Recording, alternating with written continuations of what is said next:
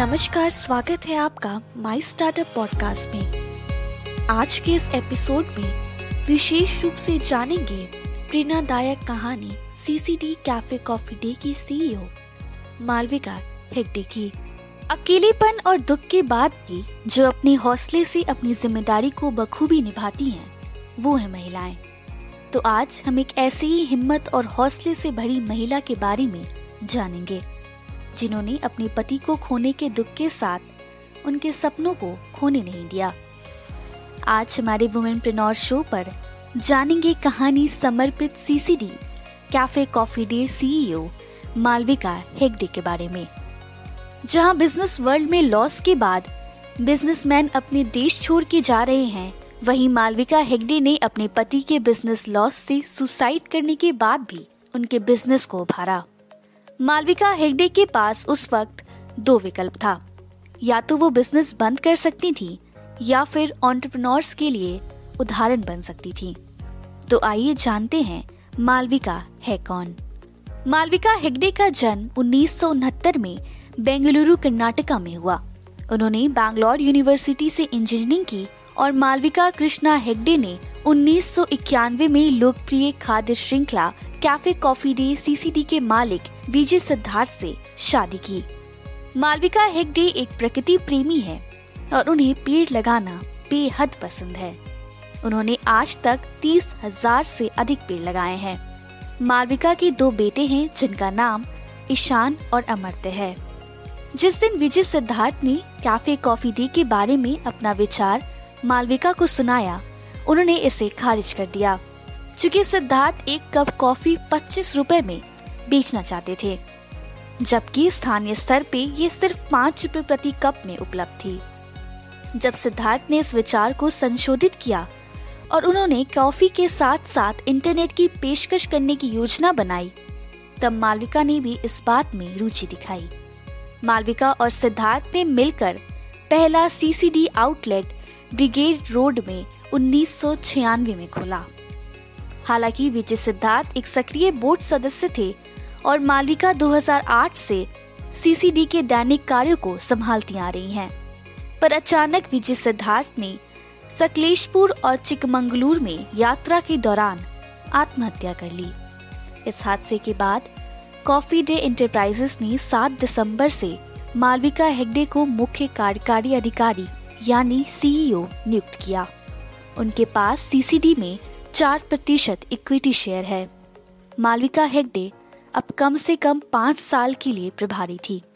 वो बेंगलुरु मुख्यालय से काम कर रही थी। टाइम्स ऑफ़ इंडिया के अनुसार 24 जुलाई को कंपनी के पच्चीस हज़ार कर्मचारी को लिखे एक पत्र में हेगडे ने लिखा कि वो कंपनी के भविष्य के लिए प्रतिबद्ध है और आश्वासन दिया कि कॉफ़ी डी की कहानी संरक्षित करने योग्य थी। उनका पत्र तब आया जब जाँच में पता चला कि दिवंगत संस्थापक सिद्धार्थ के स्वामित्व वाली एक निजी इकाई पर सूचीबद्ध इकाई कॉफ़ी डे इंटरप्राइजेस लिमिटेड सी का दो हज़ार छह सौ तिरानवे करोड़ रुपए बकाया है।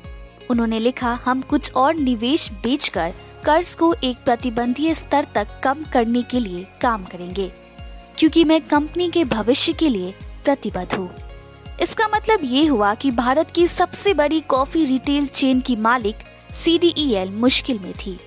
बिज़नेस कम्युनिटी क्षेत्र के लिए ये हैरानी की बात थी। आखिरकार, कैफ़े कॉफ़ी डे सिर्फ़ एक खुदरा कॉफ़ी श्रृंखला नहीं है, बल्कि लोकप्रिय शहरी संस्कृति का भी हिस्सा है। सीसीडी में लगभग 1700 कैफ़े, लगभग अड़तालीस हज़ार वेंडिंग मशीन और 532 कियोस्क और 403 ग्राउंड कॉफ़ी बेचने वाली आउटलेट शामिल है। कॉफ़ी क्षेत्र की जब बात आती है तो ये जानना बेहद ज़रूरी है कि 125 मिलियन परिवार कॉफ़ी उगाने में शामिल है। इसमें उन लोगों की महत्वपूर्ण संख्या जोड़े जिनके पास वेतन के एक हिस्से में कॉफ़ी का योगदान है। लाखों लोग अपने वेतन में कम से कम एक हिस्से के लिए कॉफ़ी पर निर्भर हैं और सीसीडी आज कई किसानों को रोज़गार का स्रोत है। सीसीडी के पास तीस हज़ार से भी अधिक कर्मचारी हैं, जो आज सीसीडी को बेहतर तरीके से चलाने में सहयोग कर रहे हैं। सी को सात हज़ार करोड़ का कर्ज मार्च 31 2019 में था और 2020 में काफ़ी सुधार होने के बाद कंपनी का कर्ज 60 प्रतिशत गिर कर दो करोड़ रुपए हुआ। सी अब भी और सुधार करने में लगी है। लेकिन ये पहले से ही अपने कर्ज के बोझ को काफ़ी कम करने में कामयाब रहा है और जल्द ही पटरी पर आने के लिए तैयार है। माई स्टार्टअप टीवी ऐसी नारी शक्ति को सलाम करता है और उसके साथ ही सफलताओं की ओर बढ़ने की जोश को प्रेरक भी मानता है। आज मालविका हेगडे कई ऐसे ऑन्टरप्रनोर्स और वुमेन ऑन्टरप्रनोर्स के लिए एक जोश की मिसाल है, क्योंकि उन्होंने अकेले होने के बाद भी हार नहीं मानी। तो ये थी सीसीडी की सीईओ मालविका हेगडे की सफलता की कहानी, जो आज अपनी ज़िंदगी में अपने पति के सपनों को साकार करने के प्रति सक्षम और समर्पित है।